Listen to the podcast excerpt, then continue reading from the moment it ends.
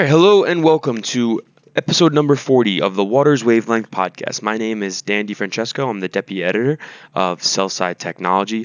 And as always, I'm joined this time, though, via phone by Waters Tech US editor Anthony Malakian. Good to be here remotely. Yeah, so uh, we're putting the uh, the finishing touches on the November issue, and Anthony has a ton of editing.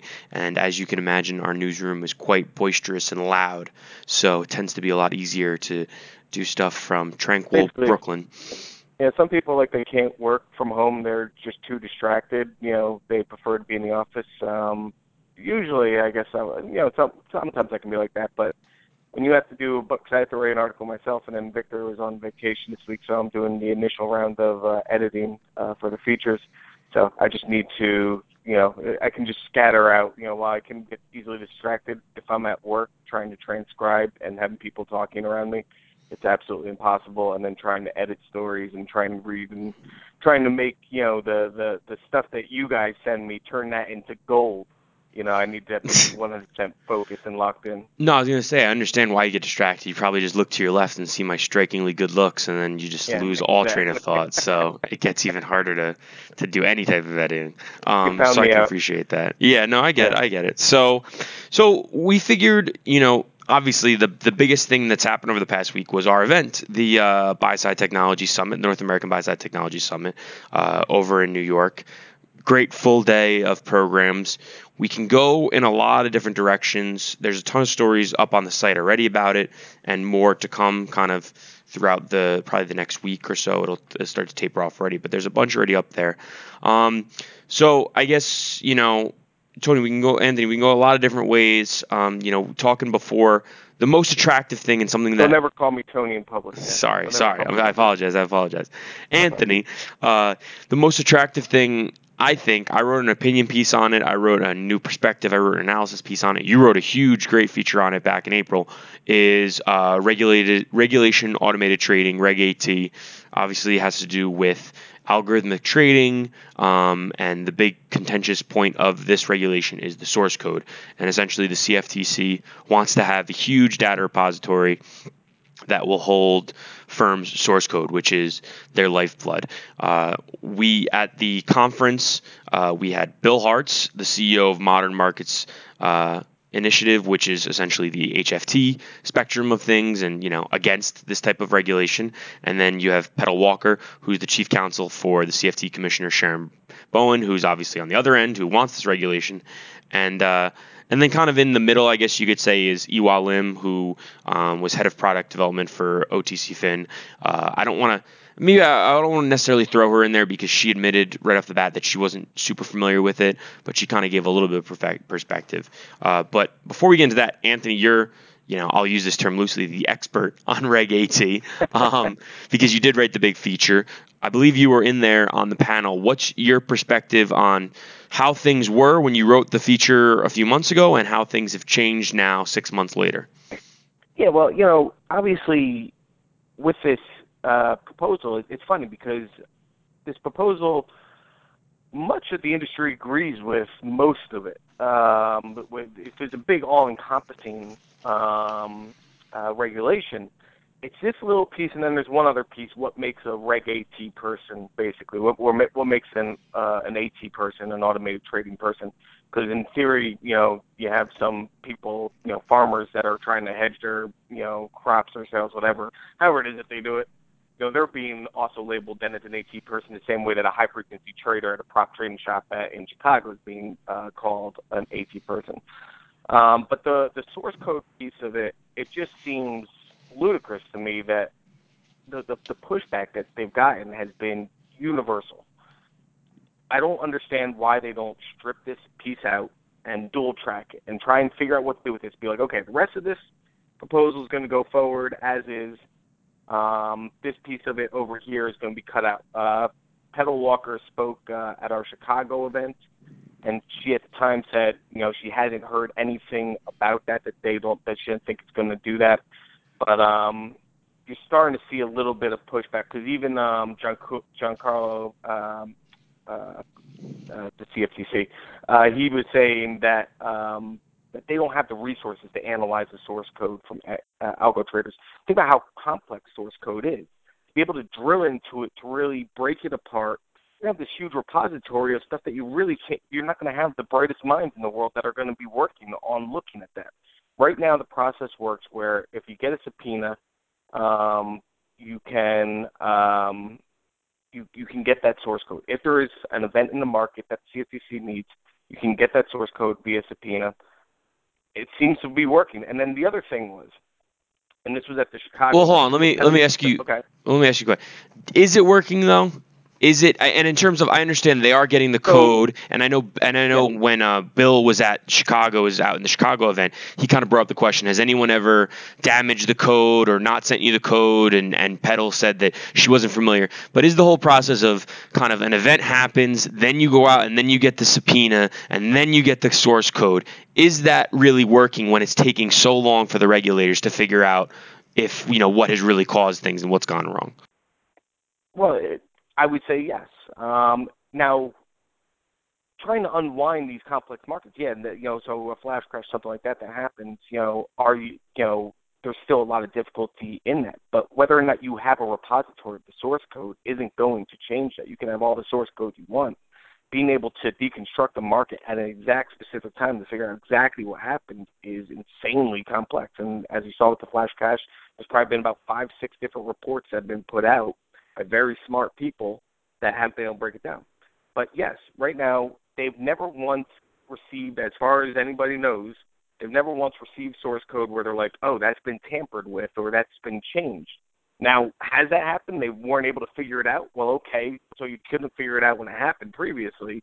So why are we going to create this massive repository that is just a bullseye for hackers to go and attack? And also, yes, it is possible for somebody to be able to take code to be able to read into uh, somebody else. Because yes, while they're at the CFTC, there are plenty of people that take jobs at the CFTC and then go and cross the street and make their money at a hedge fund later on. So that is a, a very reasonable um, argument to be made. But so right now they've never once seen any tampering with source code based off subpoena. They've gotten any source code they needed via subpoena that system of it is working right now. There's no need to create this. I don't. They haven't clearly stated exactly why this is so necessary. You know, they they've said that you know they they, they believe that this would help them to better unwind the market. You have that ability to get that information now. Better describe why it is that this is so vital. If you can't, strip that piece out of the regulation, move forward with the rest of it. That's my opinion, anyway. And it seems to be the opinion of everybody that's been speaking at our events, um, and anybody that we've been speaking to, you know, either for the article I've written or the articles that we've written, or just even in private. Yeah, no, I, I understand that perspective, and this is kind of what I wrote in the opinion piece. I guess I fall a little bit more in the middle.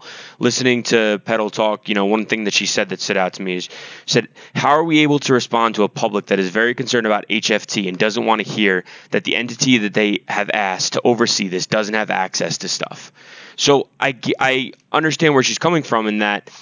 How does it look where if you know, proverbial shit does hit the fan and they need to start doing analyzing, well, then they have to throw out all these subpoenas and it's a whole pro- a legal process of getting all this information. I understand you could say, well, it's worked. And I also understand the perspective of even if we gave them this stuff, they wouldn't necessarily be able to, um, to analyze it. But I do see from the perspective of the regulators like well listen you guys this algorithms haven't necessarily been perfect. There have been a lot of issues around this around electronic trading and we want a better handle on and part of a better handle a handle on that is giving us more oversight into everything you guys are doing. Yes is it going to be a security risk? Sure. But i think the whole and you had mentioned before kind of dual tracking and popping this out and figuring out another avenue. That's just i mean we know how regulations work. We know how long it takes for this stuff to go through the, the cogs of, of the government and whatnot. That's just going to kind of fall off to the edge and it, it's never going to be brought back up again. Do I understand why financial firms are fighting so hard? Yes, of course. This is their financial blood. This is their DNA. If this gets stolen, if this gets leaked, if a competitor gets its hands on it via hiring someone from the CFTC and then them bringing it over, then yeah, they're screwed. They're they're absolutely done. But I also see the perspective of the regulators saying we're looking like assholes here when the public sees another HFT or another. that's a horrible. It's a that is a horrible reason to make a rule. You make a rule to spit to fit into a specific function because there is a, a, a desperate need to have it. That you don't just because the public that has no real com- comprehension of high frequency trading, much less algorithmic trading. Let's not lump algorithmic trading just and say that that's all HFT. There's a difference there. Algorithmic trading is just the way that the markets have Uh, no, uh, yeah, will I- continue to go. So for them to start saying that we need to have all this code because the public, we need to show the public that we're on top of this. That's not a great reason, in my opinion, to create any sort of a rule. I just think it's a bad look when you have these market events happen and it's sometimes years until something of substance can be brought out of it and if But by even if you have this, it's still going to be that. It's still going to be years. you don't It's think not you don't think it'll quick you don't think it'll quicken the process even a little Oh bit no, I really listen. It's still going to be years. It's still going to be. It's not going to be something where they're going to be able to say, okay, this is what happened on this date. We just figured it out. Best case scenario, it will still take years, but maybe you get to that conclusion, if ever you get to the conclusion, which, quite frankly, they have been great at getting to these conclusions anyway. It will still take too much time because again, you've got to be able to analyze all this information, all this data that's coming in. Go look through all this source code the CFTC does not have the resources for this. They're not even fully staffed up at the commissioner level, much Well, less yeah, that's at, a- the, at, the, deeper uh, levels of uh, the data analysis group. So no, no. No, I do. I, I do understand that, and I said I made that point in in the piece. I said, well, I didn't. I don't know if I did actually say that, but it's you know, y- there's no point buying a Corvette for someone that's 12 years old. You know, there's no point giving that type of power to someone if, if they can't actually use it and, and handle it. So I, I I 100% see that perspective. I guess I fall a little bit more in the middle, and, and maybe cool, I'm wrong. Be a tw- It would be cool to be a 12 year old though and have a Corvette. Yeah, that's like that blank Your- check. Remember blank check? Yeah, remember blank check?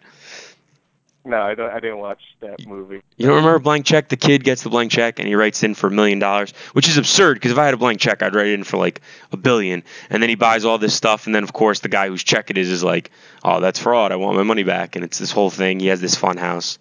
That was a little whatever. So Yeah. I think No, I didn't see the movie. Well, I think we'll move on and we'll do a little one for one, I suppose, and let's talk about one of your stories that you wrote uh, on the buy versus uh, build debate. Um, so I sat in on this panel too. I know Henry, Henry Kravchenko and Clay Stack gave some interesting opinions.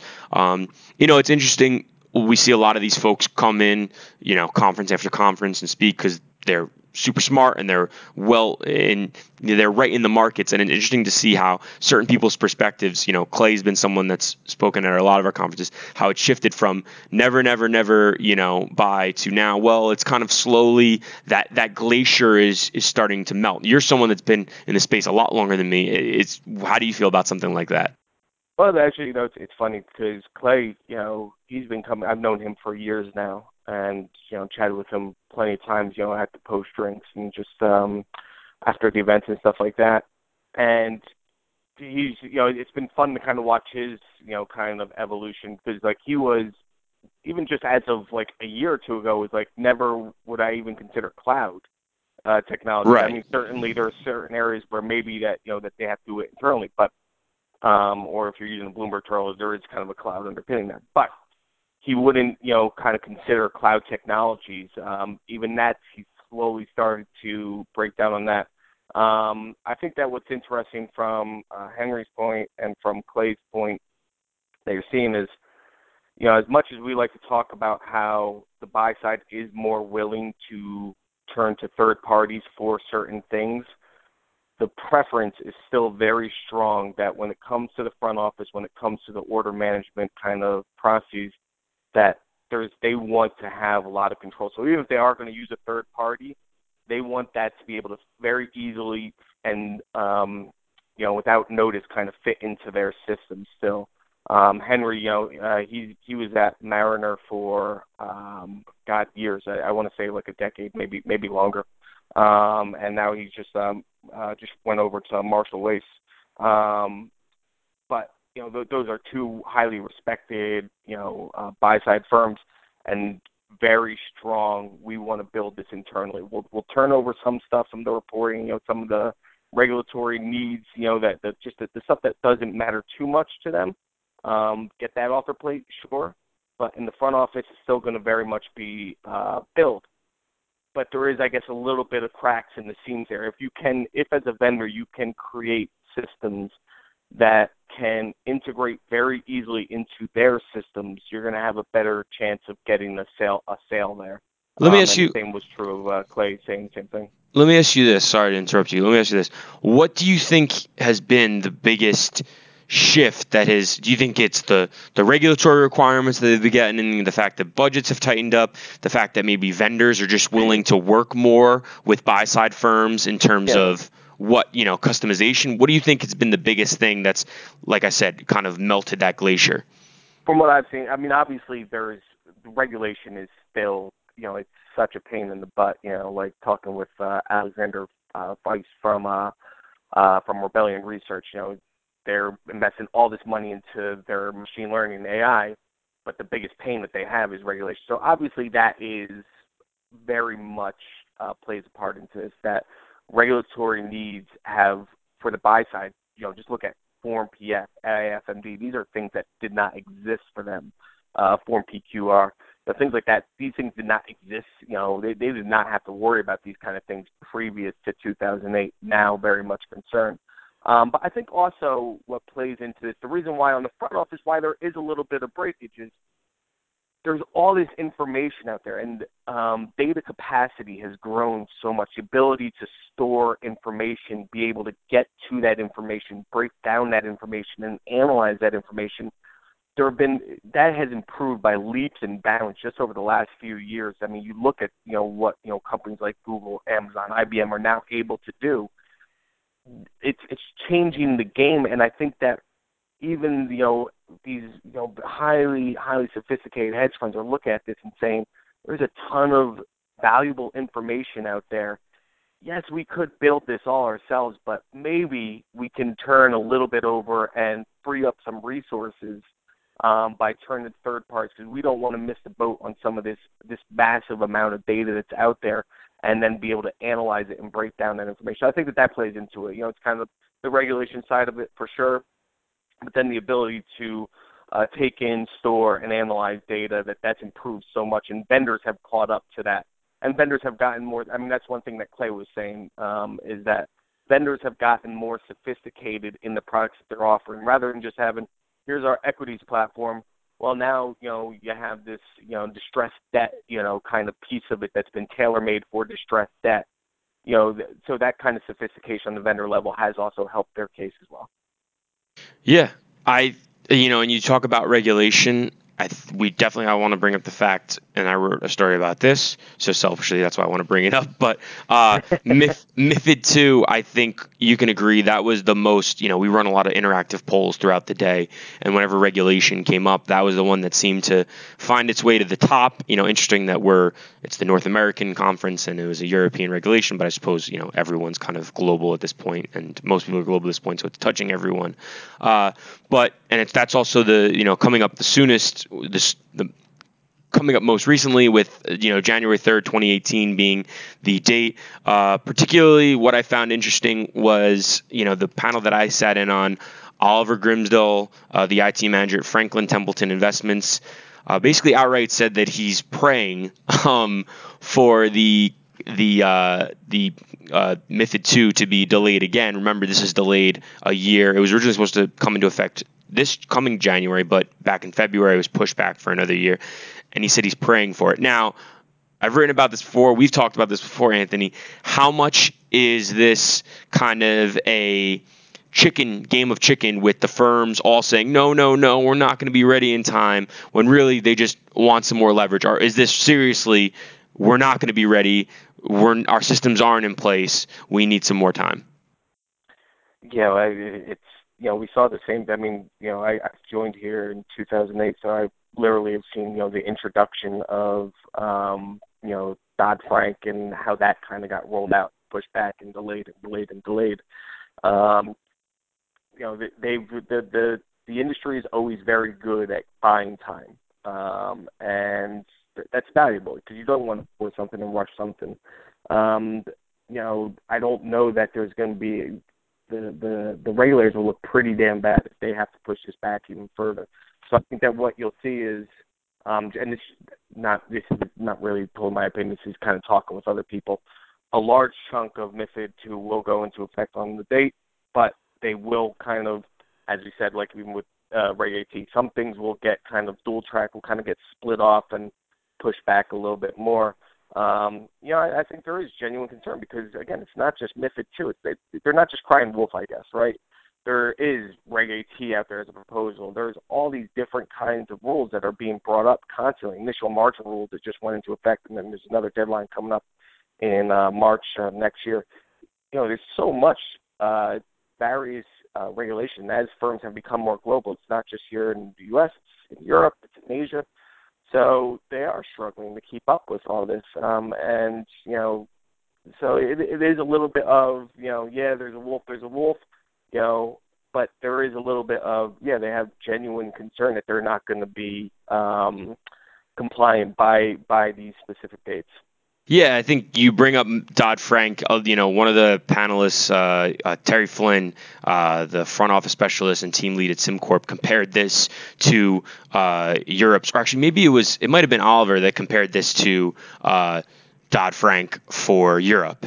And I think the biggest thing is that this is way more expansive, including way more markets, and that was brought up by Terry. And it's kind of almost a bit off more than you can chew, and that's why a lot of the firms are saying because you know so many times you hear, oh, it's too soon, it's too soon. You know, we need a better timeline, and that's kind of like you said, boy, the cried wolf. But in addition to all the regulations that they also have to deal with, Reg AT, you know, all those others.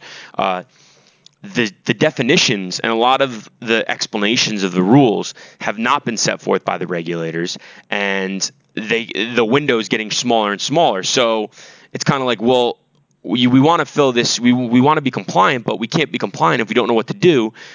You know tech isn't cheap. We're not going to start implementing systems thinking that one thing is going to be required when it's actually another thing. So i think that there i think it'll be interesting. I think that there's no way they can just completely delay it like you said because that's way too much egg on the face of regulators that'll look awful. What's more likely, like you said, is maybe a bit of a slower rollout, a um, an extended rollout.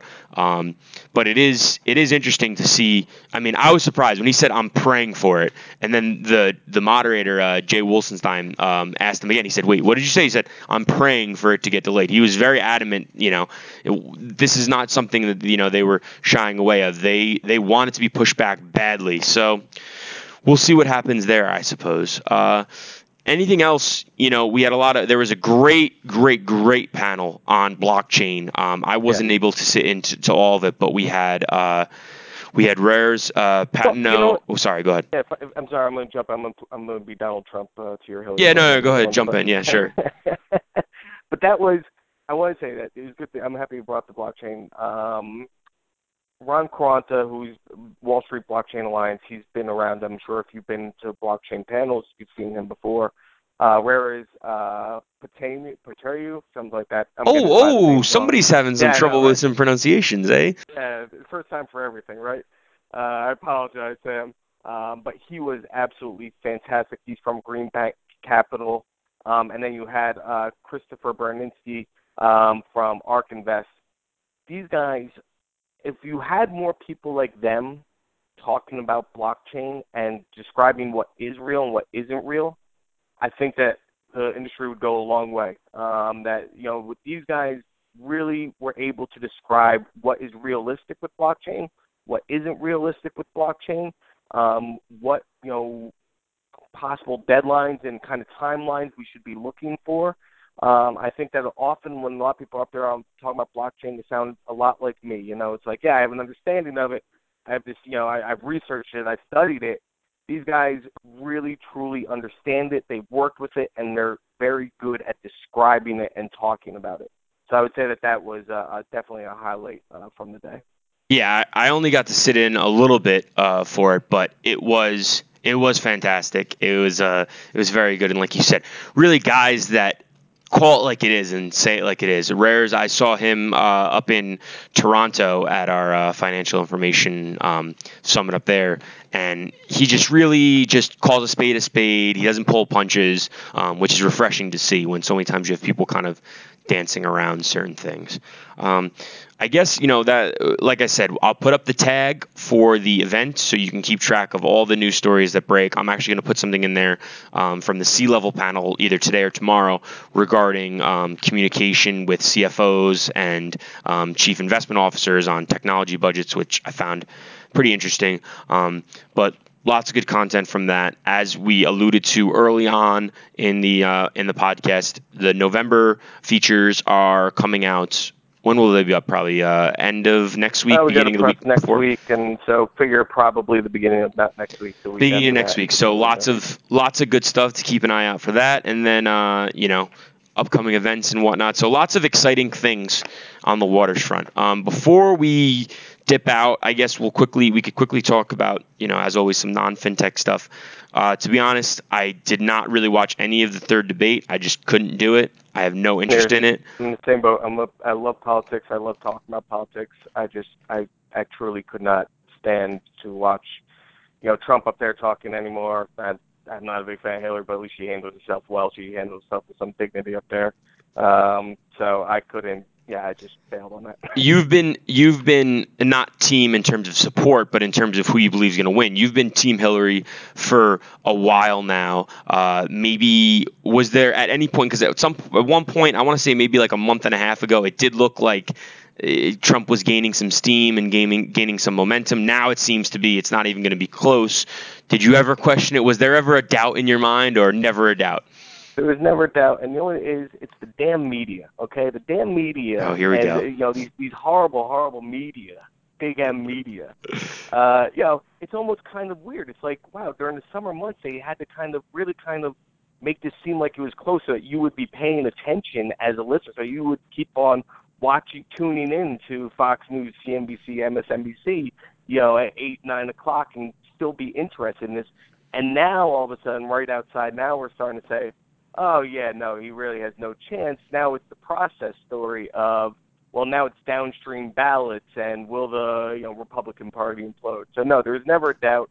I saw this coming for a year now. Um, but uh, anybody that wants to make a bet that this uh, that that Trump has a chance, my betting window is always open. Yeah, well, at at this point, I think you'd have to give them some amazing odds, and you have to lay a lot to win a little for Hillary. I can't even imagine what her uh, her money line spread is at this point. Um, but it is funny how everybody, you know, you have you saying, "Oh, the media created this circus and just made it look like Trump was going to win just to get more viewers," and then you have other people, Trump supporters, "Oh, the media's been bashing Trump forever and been throwing him under the bus." No, media can never. Media just screws everybody over. Everybody hates the media. The media is the worst. I think that's the one thing we can take away from this election. Um, uh, and I guess real quick, as you know, you're a, a bigger baseball fan than I am. Cubs, uh, Cubs, Cubs tie up the series last night. The bats finally get going.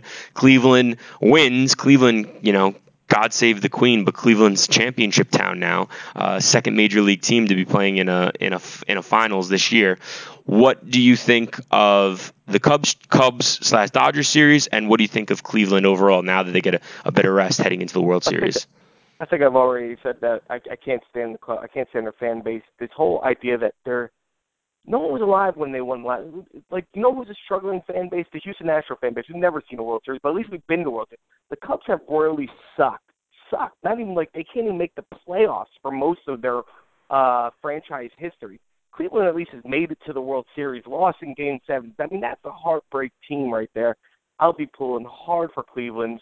Uh, the Dodgers, uh, I'll be rooting for Cleveland no matter what. Um, I don't really care for the Dodgers. Uh, this vitriol for the Cubs. I don't get it. It's because the thing I will say about this is when the Red Sox used to also had the curse, right? And it was well, it used to be the White Sox, the Red Sox, and the and the Cubs, right? Because the Black Sox, the you know curse of the Bambino, and then the Yeah. the Billy the Murphy curse.